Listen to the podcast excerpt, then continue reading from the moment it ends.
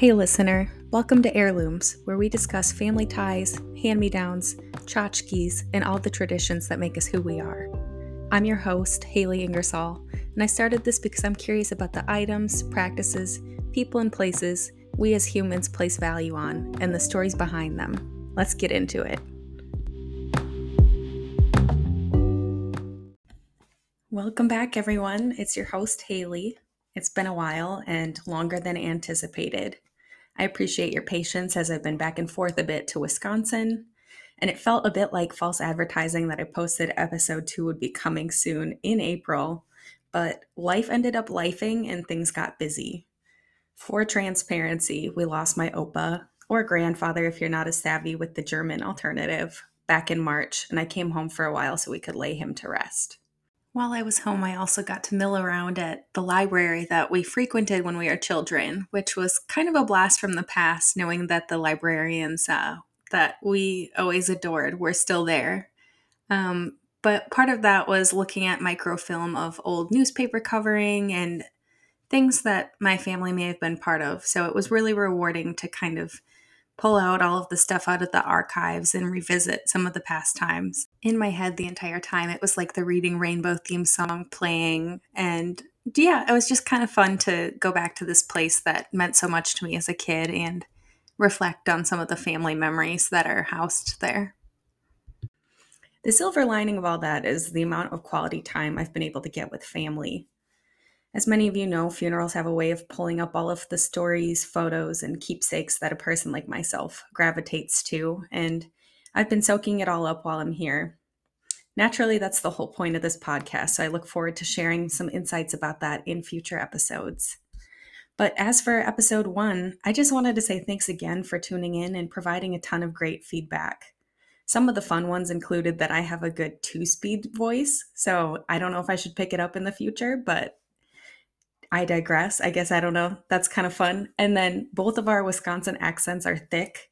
I was already aware of this, but it's definitely funny listening to yourself back and uh, becoming just hyper aware of how bad it is. So here's a reflection from my dad as well on that same topic. Do you have any initial reactions to how the first episode went or how this experience yeah. has been going? I didn't, you know how nobody likes to hear their voice when it's played back, and then I got to listening to it, and it made me sound like Steven Avery, the Avery family and stuff. and then I do tend to talk like a Yooper, and I had no idea I ever did that. You know, I definitely talk with a Wisconsin accent, though. Yes or no, you know, every question has to end with, "You want it or not?" You know, there's always yeah. how we say, "Yeah, no," and then we go into our sentence. But I was told the same thing as both of our accents are pretty pretty intense. yeah, yeah. But it makes me realize when I was in Louisville how many people made fun of me. And I was telling them, oh bullshit, I'll never switch and talk like you guys do. Mm-hmm. switch and talk like me. Because there's no way. And as I mentioned in the episode, there were lots of things I learned in the process of getting this off the ground. As much as I loved spending hours cobbling together the audio and trying to equalize volume, I'm excited to report that the audio quality in this better in this episode and those moving forward will be a lot better just because of the quality of the software that I was using and um, you know not recording via Google Voice. So happy to say that that will be improving. Um, as well as the conversational nature. You know, I get kind of bored of hearing myself talk, and I imagine my audience does too. Especially for these episodes with my dad, I'm glad to be doing less of the talking because, frankly, I'm just not as funny as he is. And to that end, he wanted to emphasize that he sees a lot of his life with that comedic lens, much like that of Larry David in Curb Your Enthusiasm. Like the time that he picked up a sketchy hitchhiker, you'll hear that he has a reputation of finding himself in these somewhat unbelievable scenarios that either leave you in stitches in one way or another. Hey, I had a, a cousin he used to date a really good friend of mine from New London. And we used to ride around in a, a car together, a Mustang, the Ford Mustang I had and stuff. We had a lot of fun together. But then my friend kept accusing me of fucking her. So one night we stopped out by where Tim and Renee live by Granite Quarry out there. and we got into a little bit of a fight, and I was kicking past his head and everything because I could really kick high and stuff back then. I knew a lot of karate kicks and stuff, and um, so years later, time goes on, and one day, me and Albert decided that we didn't want to do Christmas, so we took off and went and looked for a bar to go to, and we found one open in New London. So I thought, what the fuck? I can't believe there's a bar open on Christmas. Well, nowadays it's a pretty common thing, but back then it wasn't. And I went in there. Lo and behold, um, my friend or whatever, my cousin was in the bar. The girl, you know, and the guy that she was with then tried to get all boisterous with me and stuff. So I tried to do my famous old um like a flying forward kick and just scare him or whatever, or just you know get him to sit down or whatever. I kicked him right in the side of the fucking head. Oh, no. and Albert and I laughed until we just about pissed our pants. it was like, I can't believe we really just kicked that fucker. I practiced for so many years just missing, just letting him know I had the ability to kick that high and I could bring like a roundhouse across their face or whatever. You clocked them. Yeah, I booted him right in the jaw. So I had to apologize to him a whole bunch of times and shit. Probably bought him a few beers or whatever. But yeah. Oh, that's good. Yeah. So hilarious is what it was. And the time with the toy gun and no one when I was aiming at cars. Next thing you know, I got officers drawing their pistols at me. And it's like, what in the hell? It's a toy gun. And he goes, We're a little bit old, too old to be playing with toy guns, aren't you? And I said, Well, you, you're still playing with guns the cop. Needless to say, there's probably dozens of other stories just like that, and we'll get into some of that today. For that reason, I won't make as much of a to do about setting up the episode this time, but just as a recap, the last episode gave us some context into this heirloom's origin story and my dad's upbringing. We heard about the family dynamics, values, and things that were fundamental in his childhood. And as we addressed, things weren't always great, but there were a few redemptive aspects. His Captain Kangaroo doll and the music of the times that brought the family together.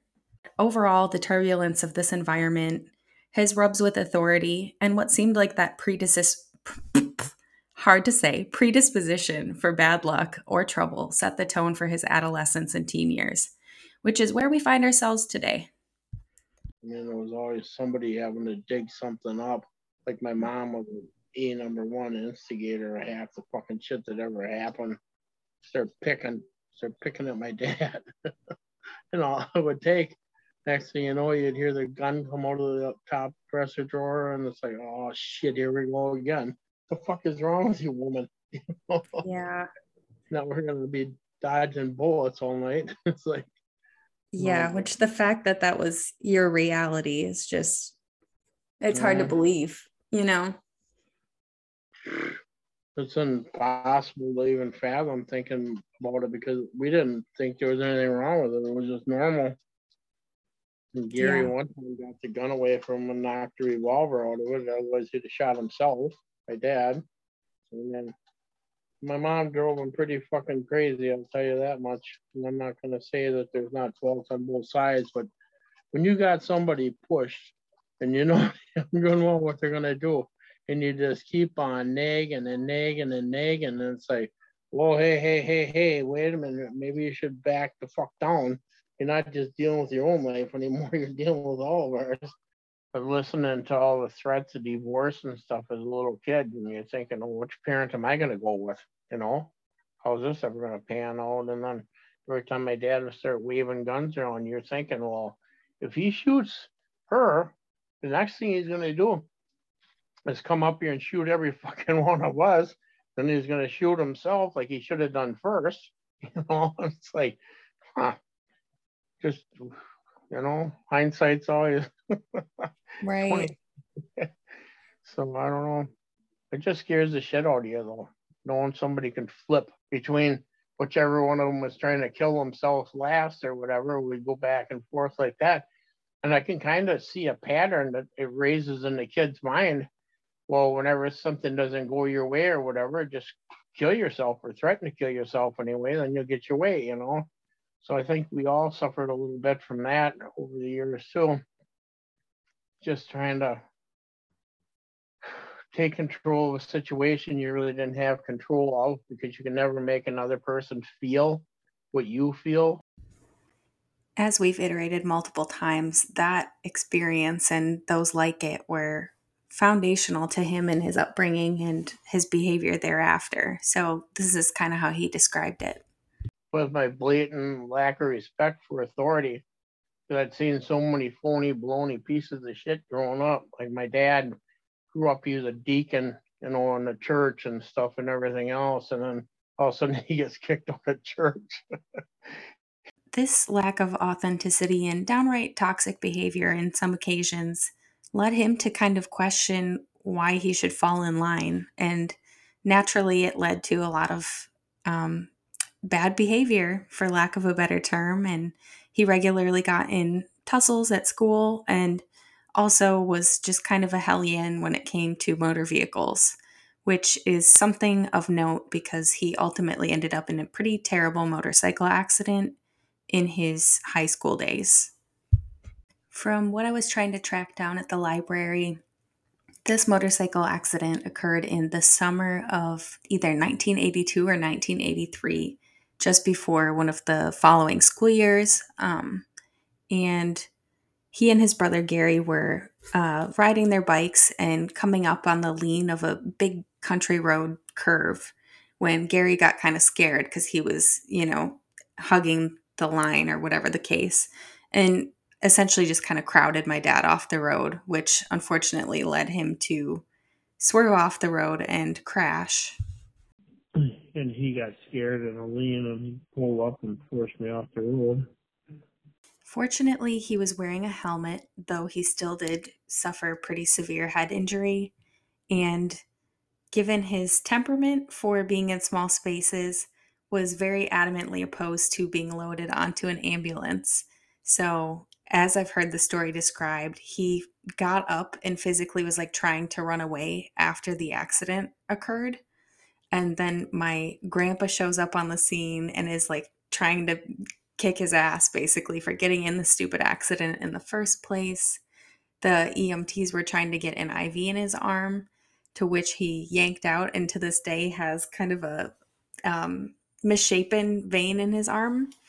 So he wasn't going down without a fight, is the short of it. But he was ultimately taken to the hospital and then flown via helicopter to another location and put under for several days to help heal as part of his skull was cracked.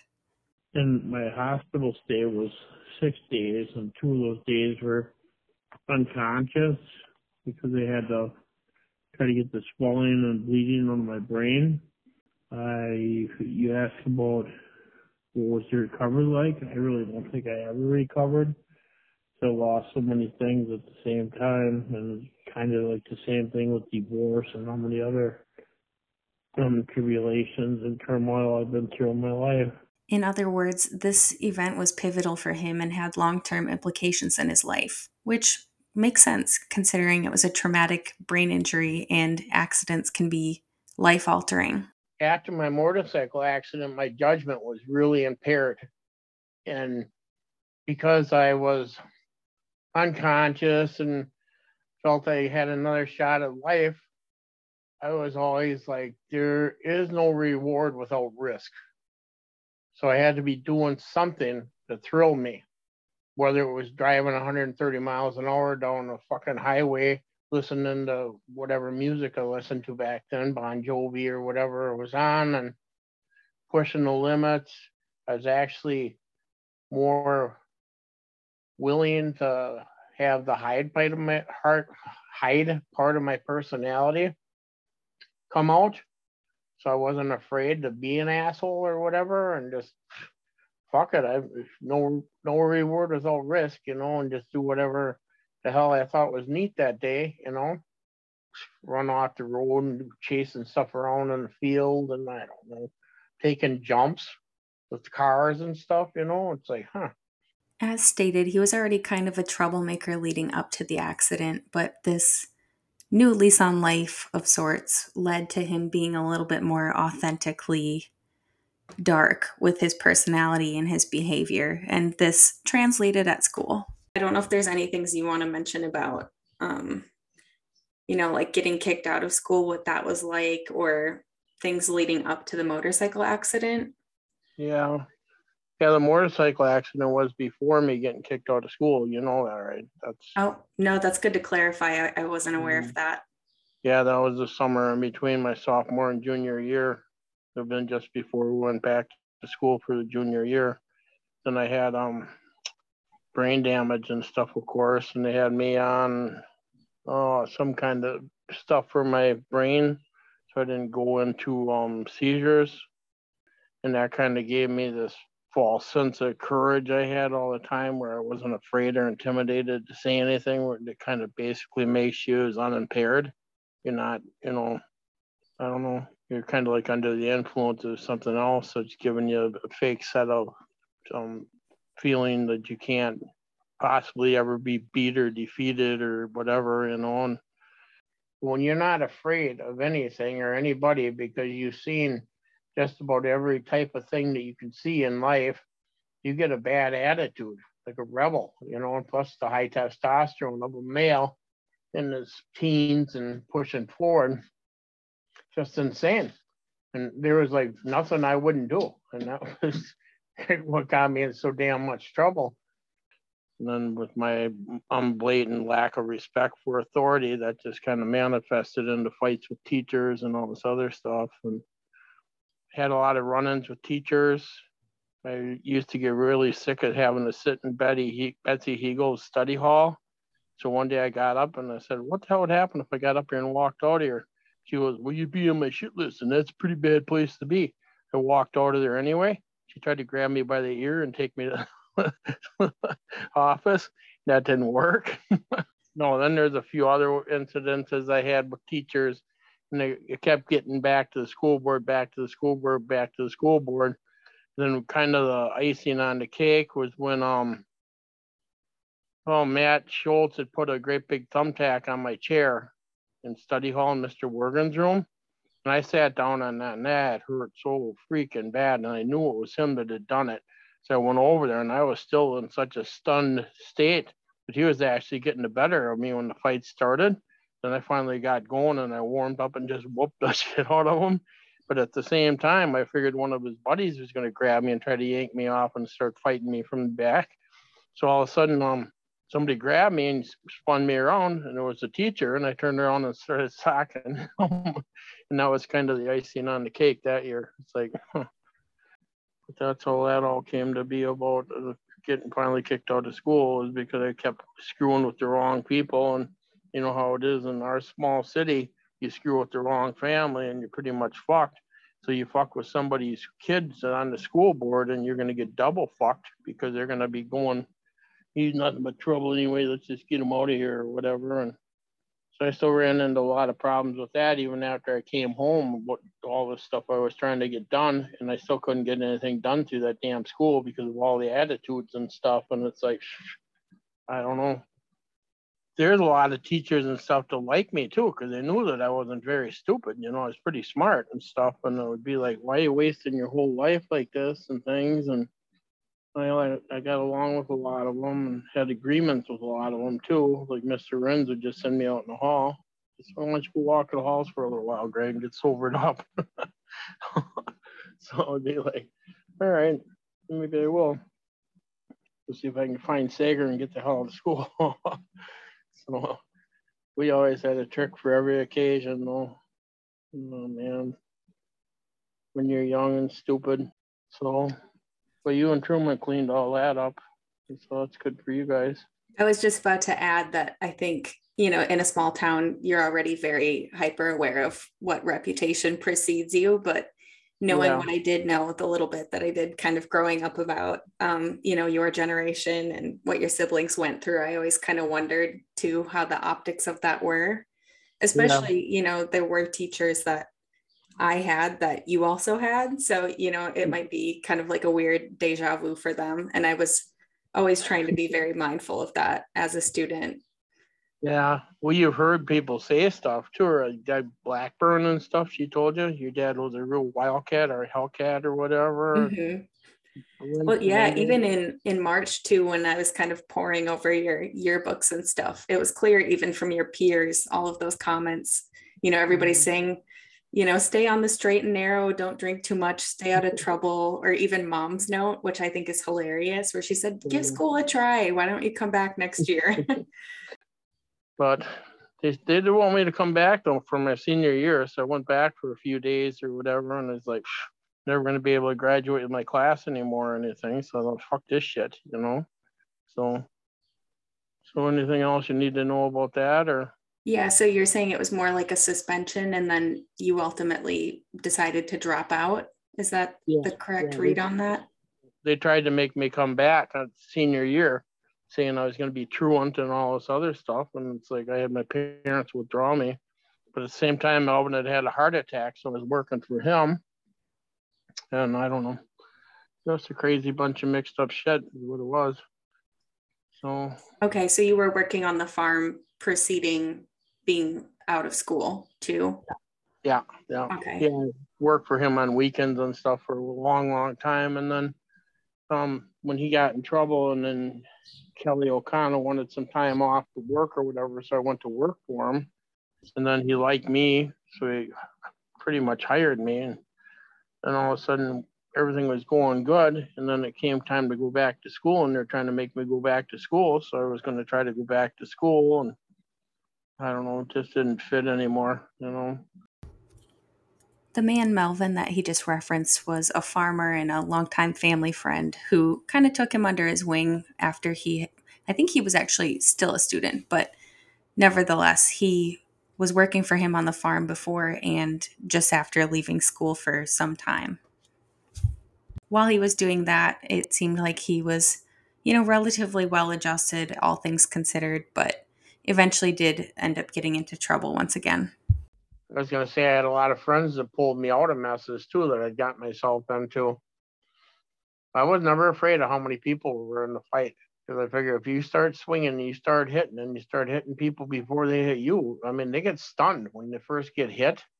You know, like your mind goes blank and you, you have a few seconds where you're docile, you can't do anything. So that's normally when you punch them again, just keep going, you know. Mm-hmm. Mm-hmm. At, at that bar fight in Manawa at the time when they started yanking hair out of my head and stuff, then it kind of got bad. It's like I'm not going to fight three people at the same time anymore. They get too fucking dirty. three yeah. people at one time. Yeah, all at the same time. And I made some stupid bet just as a joke that I was going to triple triple bank the eight ball into the corner pocket you know, you come off of three rails and bring it back. Well, it's pretty much impossible shot to hit for just a mediocre pool player. And I thought they knew that, that I was just fucking around. So they started insisting that I owed them money for some bet or whatever. And then Kathy was bartending and she goes, fuck it, Greg, you don't owe those guys any money. You don't pay them or whatever. I said, what am I going to do? And she goes, well, you're not going to pay them. That's for damn sure. I'm not going to let you pay them. So all of a sudden they started on me more and more so we're standing in kind of a little clump of people or whatever, and all of a sudden I started swinging. Fuck it. I don't know if I had to fight them or not, but I thought, fuck, not going to wait for them to get the first swing in. So I started kicking the shit out of them. Oh, man. Then I went through a part where we were practicing karate and all this shit too.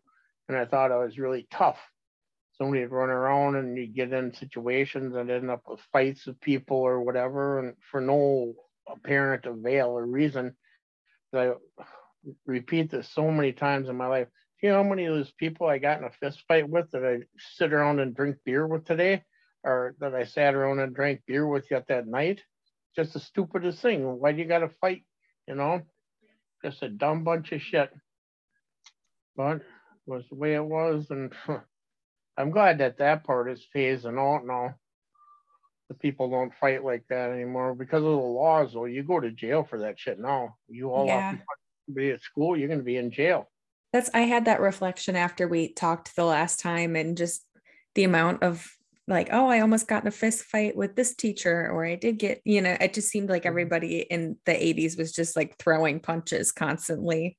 So I understand you were out of school and still continuing to farm for Melvin, but I'm kind of wondering what the lead up was with going to Kentucky ultimately, because it sounds like you were done with school when you were around 17. And then yeah. I think you mentioned your um, on the run era was when you were maybe like 20 or 21. So mm-hmm. I'm not sure if there's much you remember from those kind of in between years, what that looked like.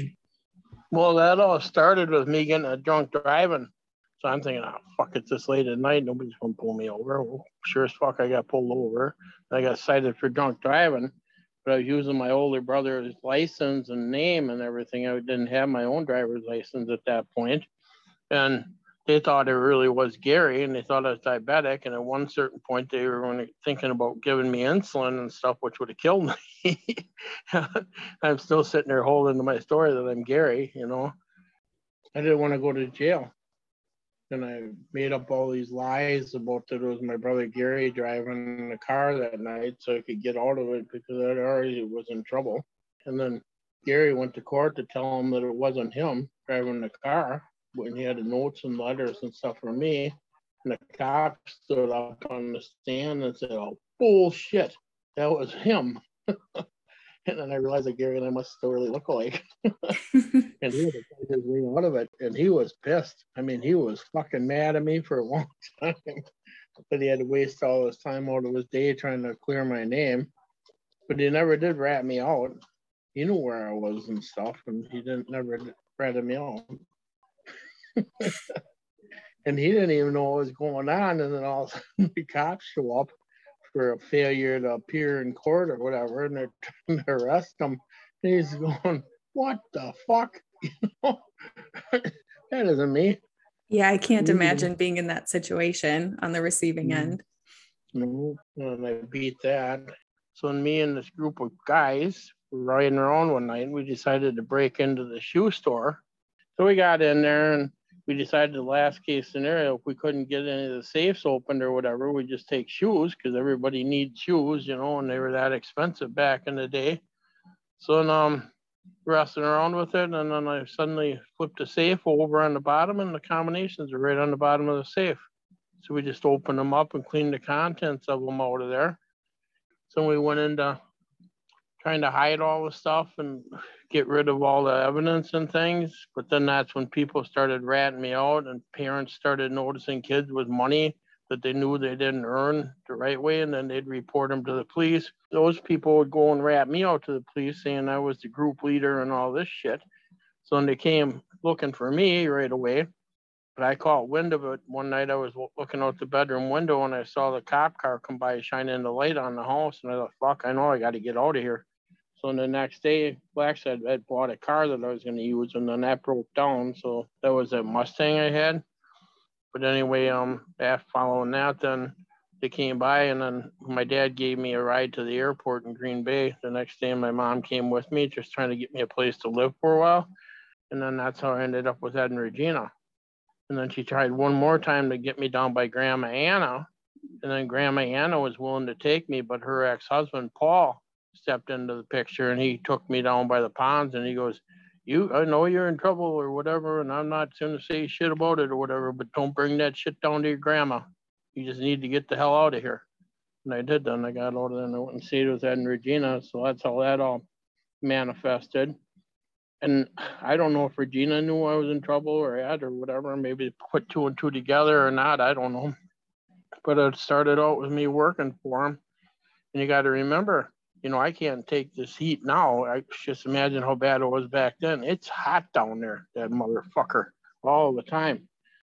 Things grew pretty quick down there, but you always pick the tomatoes before they, they just barely started turning a little bit, but they're still primarily greenish orange at the very best. And you always um broke the green stem off the top of them. You put newspaper down on those bread racks and then you stacked them upside down and he put him in this dark, dark, cool basement and then he left him there. And then he wait till he got this ruby fucking bread like people want their restaurant tomatoes to taste, like on a hamburger or whatever. You want that big sweet taste and better boy or bigger better boy or whatever he grew. And he had a perfect way of doing it. And he'd take me around at night and we steal these bread crates from behind grocery stores or whatever that were left out for the bread people to get and things. And then you'd um you grow tomatoes in a, a better boy will grow, especially in a hot climate like down in a humid climate like they have in Kentucky. Those plants grow like 12 to 16 feet long. So they have to be staked in the air. And then when they get to a certain height, you start bringing them back down again. And then as the tomato plant grows, you sucker it you find um, little limbs on the tomato plant that don't have any buds or anything growing on them, and you snap them off. You take them completely off because otherwise the tomato plant is going to be feeding that, not working on the tomato. But there was quite a bit of work to it, sorting and restacking and getting this out and getting that out. And then sometimes one crate would be half the ones that were turning yet, and the other ones weren't. And you would restack all the different crates and try to get more crates available. And and then um learned that Ed has a lot of friends. He's been going to Louisville Market for how many years? It was unreal how many people knew him and come get their stuff from him. And um, made another couple friends who I assume were gay. They had the sandwich factory across the street, and I used to go buy sandwiches all the time from there. Yeah, it's not lost on me how the tomato variety was called Better Boy and how that could be kind of an allegory for what yeah. you were up to that summer, you know, with Ed mm-hmm. maybe being kind of like an informal influencer role model for you and keeping you busy and helping mm-hmm. sort of, you know, try and put you on the straight and narrow. Yeah. Yeah. He was trying to auction me off all the time too.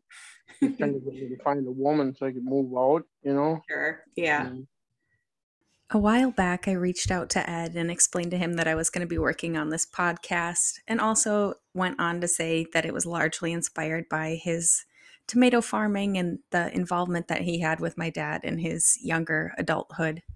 So I asked him if he could remember anything from that time when my dad was living with him and working for him. Um, and he kindly replied back and said that my dad was about the best helper that he ever had that he had a great work ethic and a get it done mentality. He said that the vegetable farm was a bit frustrating to him because he could never really get it all done. He also loved cows and talked a lot about them, and he had worked on a dairy farm before he had come to help them. Another funny thing that Ed said was that with all the energy he used, he had a big appetite. So once our family was eating at Taco Bell and he was the first to order, and he ordered burritos, tacos, and a lot of other stuff to the point that they thought he was ordering for them too. But when he got through, he turned to Regina and asked her what she wanted to order. So they had a big laugh about that. Though being in Kentucky may have been somewhat unfamiliar territory, he found people along the way who taught him things. Then I met these two guys called Ray Ray and Scully. and I ran around with those guys for a long time. But then one day we were running around, and um, I don't know if it was Ray Ray said to Scully, you know, hey, you know what I can do? He took a rock and he threw it up and knocked the street light completely out. So I thought, wow, that's fucking cool. I can't believe that somebody could throw a rock that hard to break that street light off on the ground. Then I got to thinking about it, huh? These guys do that in neighborhoods where they're breaking into houses. they go and they knock the street light out so nobody can see the house and then they can go creeping in or whatever they do. And so kind of distance myself from them. They had a drug deal go bad one time in Indiana or whatever, and that was the end of being with around those two. The man at 7 Eleven who supplied him beer despite it being a dry county so we were working our asses off all the time. And sometimes it just get so sickening because you'd be all done with the day and you had all these plans you wanted to do, school, relax or cool off and go get some beer from that gay guy and all this stuff. You remember I had that gay guy that was trying to get up in me. Yeah, I've made sure to detail that he was gay and that he was yeah. into you. yeah.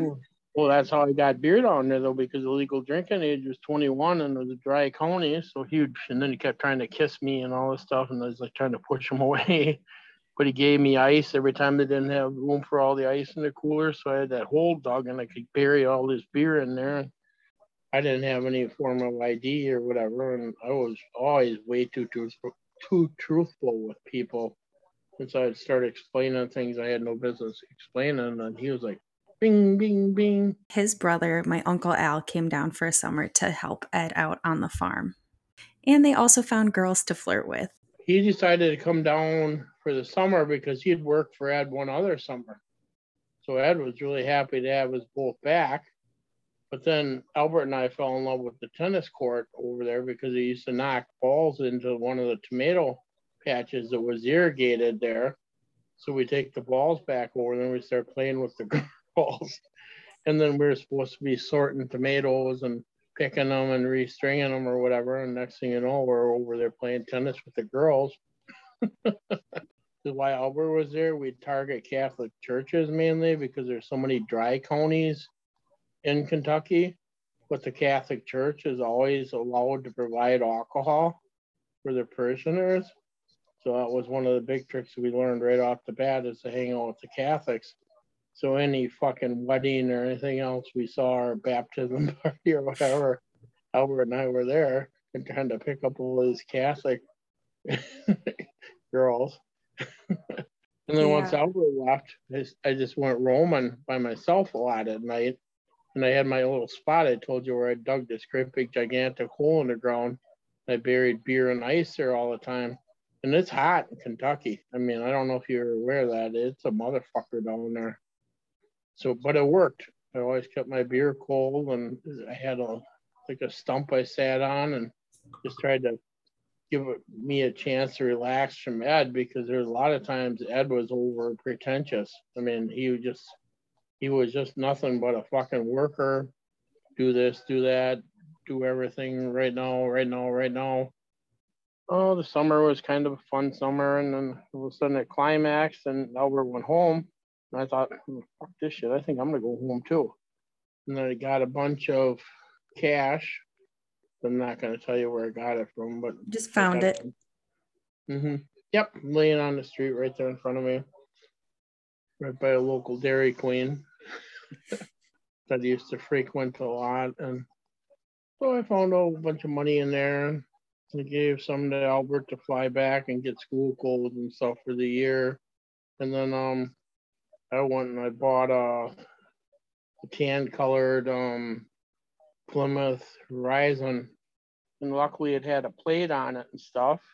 And that was a little tan Horizon car, and that's where I got the white styrofoam cooler from. And I took off without an atlas, without a map, without anything, figuring it can't be that hard to get fucking home from here. And I ended up in so many different places, and so many different things happened, and and um came back home and Regina asked me if everything was okay, and I said, "Oh, I don't know. I'm pretty upset about Albert going back or whatever." And she goes, "Well, be careful, Greg. I don't want anything to happen to you." Next thing you know, I took off for Wisconsin.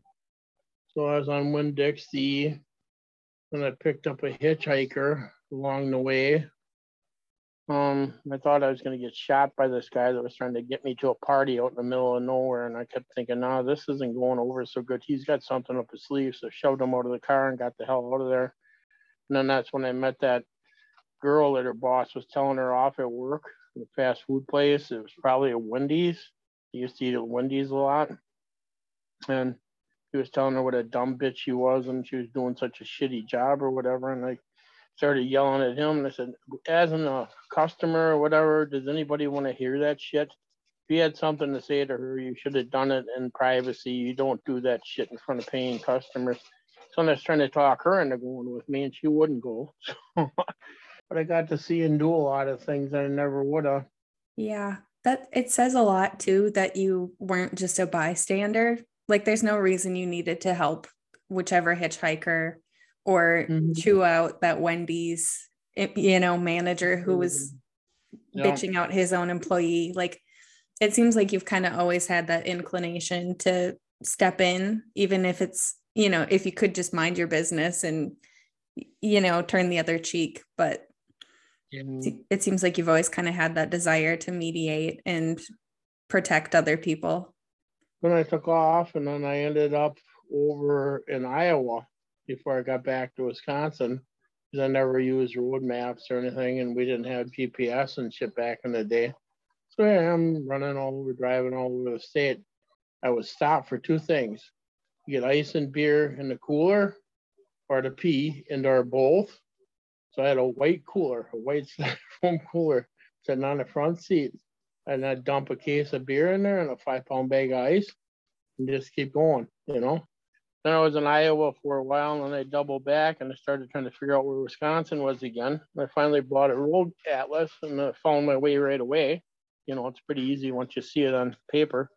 I finally remember how remarkable it was to get back to the state of Wisconsin. And I almost started crying all the time. And I got into Milwaukee probably about 10:30 that morning. And one of my biggest jokes was I stopped at a uh, Stuckey's. It used to be a big, huge um, souvenir shops that they had on 41 all the way down. I don't, they don't have them anymore, but used to be able to drive right off the highway. And then that's when I stopped at the Stumblers and got my escape to Wisconsin hat and all that other shit. And then many things I could, sunglasses and stuff, and just anything you could throw around the car, whatever that made it look like I was visiting Wisconsin. Yeah, that's um that's one of the heirlooms I was considering for this episode. Like if you had to come up with like this emblematic item. Yeah. between that, of course, just like a tomato, because that's the play on words behind this whole thing, right? Was like you helping Ed with the tomato farming and then um Better Boy is like the name of the episode, which I just think is kind of a fun way of to summarize like mm. you were kind of on the mend and then got into some more trouble. Um. And then the other thing I considered too was like you mentioned having a cooler, like a white cooler with you while you were down in Kentucky yep. and how the white igloo cooler is just like a symbol like it's just a huge deal to our family yeah you see the correlation yeah and then I took off for home. Kind of luckily by chance, I drove by the farm too, and the farm just what made me cry because it was right on the way to going home. Thought, oh, I wish I could stop in there and talk to these guys, you know. And then I got home. I went out by where um, my dad lived. We always call it the new house. And then um, as I came in, my dad saw me turn in there. And he goes, that son of a bitch. that son of a bitch.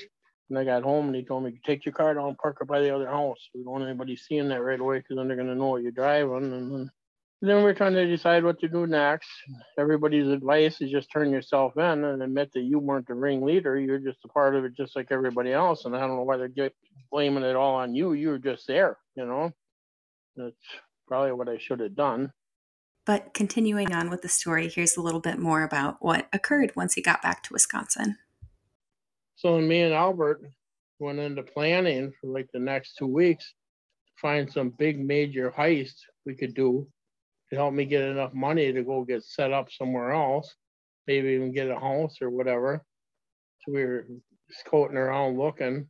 One of the places we went to was a place off of um, Highway 10. So we're out there crawling around on our fucking bellies at night trying to figure out how the hell we're gonna get in there we damn near got caught. I thought, well, fuck this shit. Let's get the hell out of here. So then I got thinking, well, Clintonville. I thought, there's got to be a way for us to get the hell out of there. So we kept working on it, working at it, working this, that, and the other. What we do when we get in there, what we get for money. If we can't get the money, we're just going to grab a bunch of booze and get the hell out of there. So we got in there. The safe was about as big as Texas, and we couldn't get in the safe. So we grabbed a bunch of booze and we were getting ready to go running out the back door. And there were squad cars sitting up all over. I said, Oh, Albert, this isn't looking so good. Let's just put the booze down so we can run faster. And you go out that door running like lightning. I mean, and sure as fuck. And he was a runner. I mean, that fucker can run. He kicked it down and I was running so fast, I kept falling down. My feet kept slipping out from under me on the wet grass or whatever. But I still outran those cops by like 350 fucking times because they're, they're they're bigger men. I mean, they're not, you know. And um, Albert was completely away. He was probably halfway back to Manawa from Clintonville. he was running.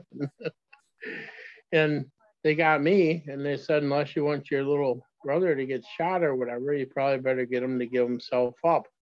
So they hauled me around in the squad car talking on the PA and saying, You'll be at home sleeping in your own bed tonight, Albert. I gave myself up and I'm the one they're after. So I'm sure as hell that worked.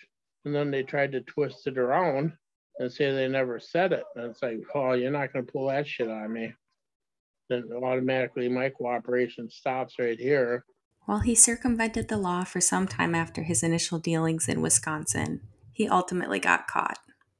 Given he had outstanding warrants at the time, there were implications for him that tied back to his previous activities with other people.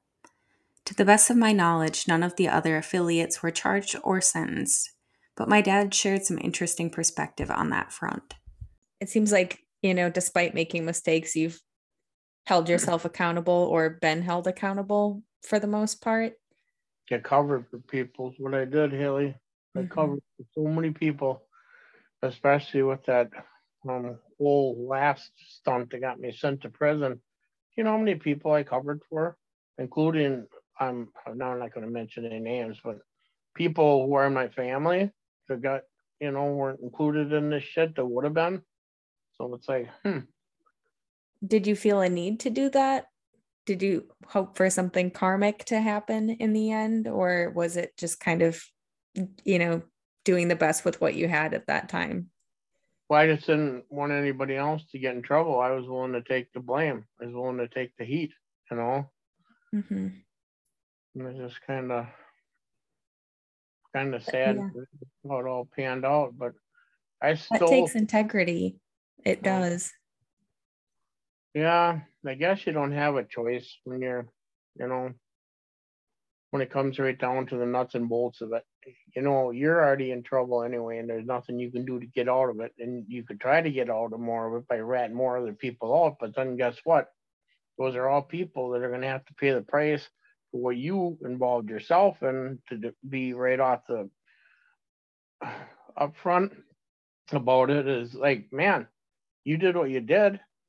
You did what you did. So why blame somebody else for it? Take the punishment for what you did and leave it, you know? So I don't know.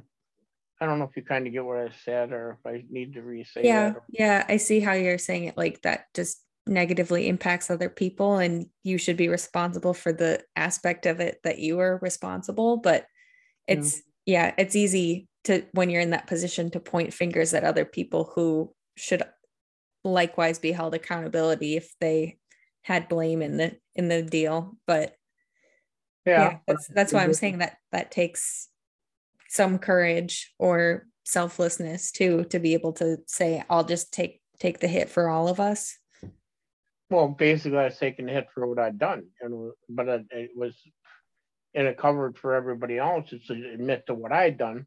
That was Mhm. it.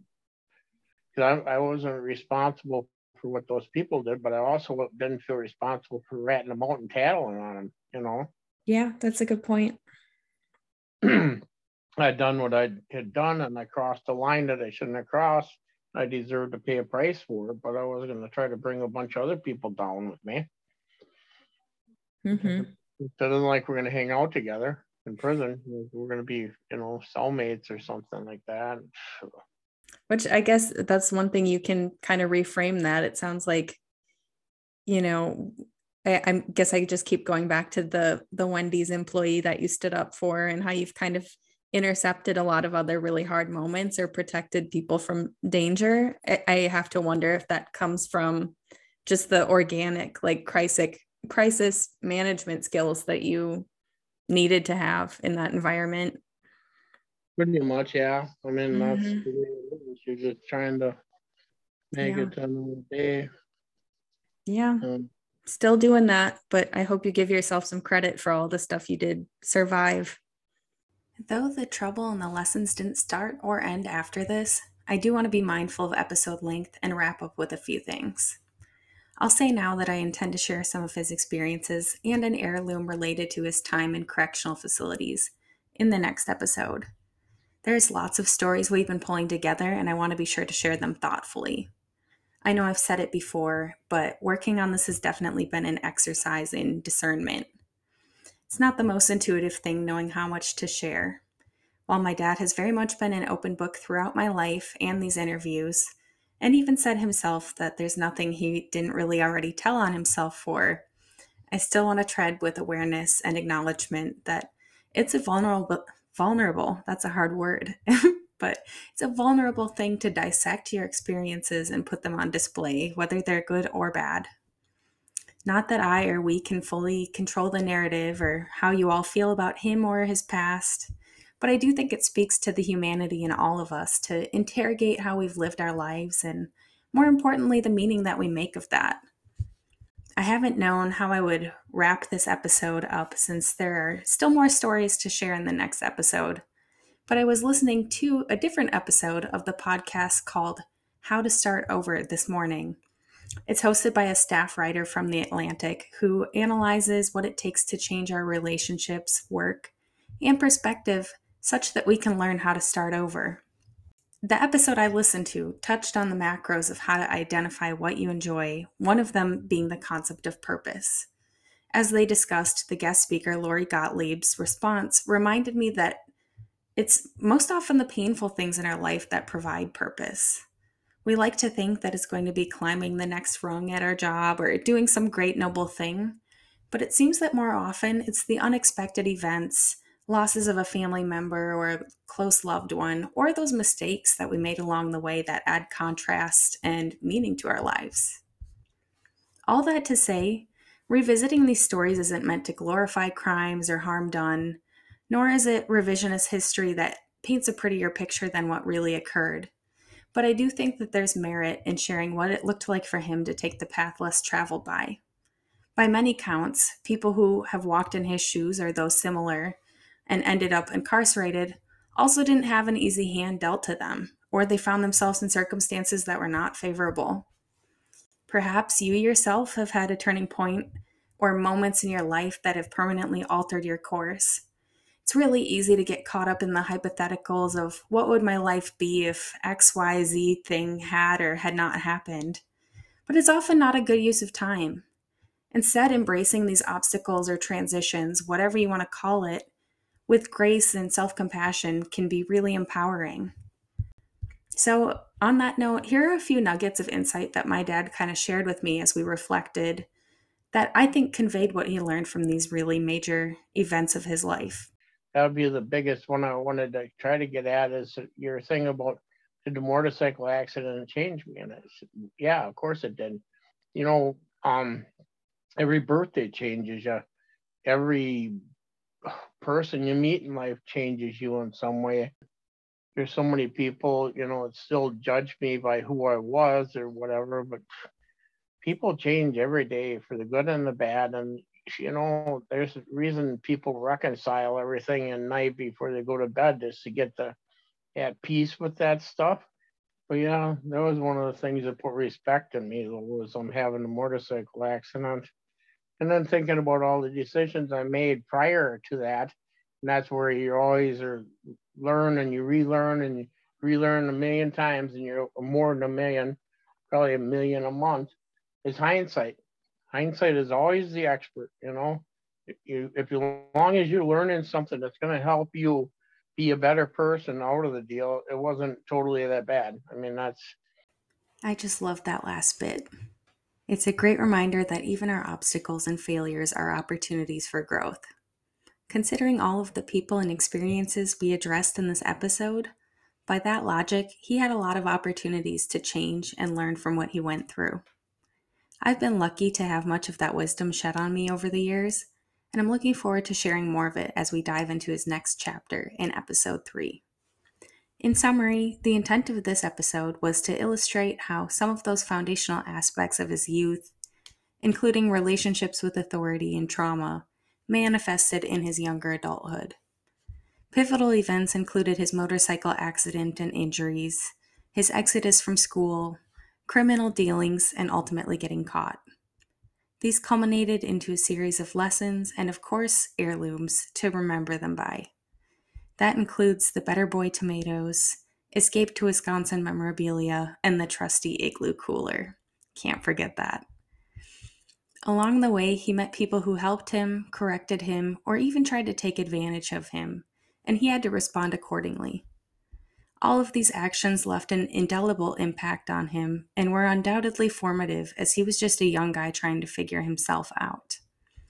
Being a 20 something myself, I can't imagine having experienced or gone through what he did at the same age, but I am so grateful to hear them and learn from them. As he said, every person you meet changes you, and I can certainly say my dad has had that impact on me.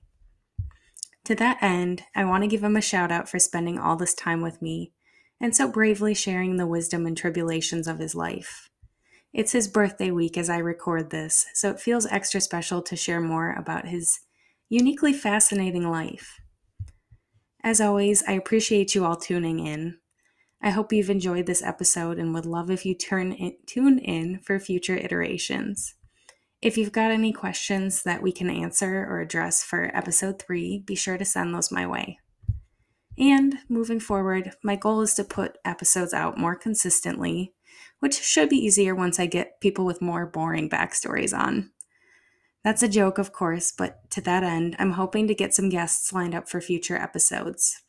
Feel free to drop me a line if you have feedback or an heirloom story of your own that you're interested in sharing. Until next time, take good care.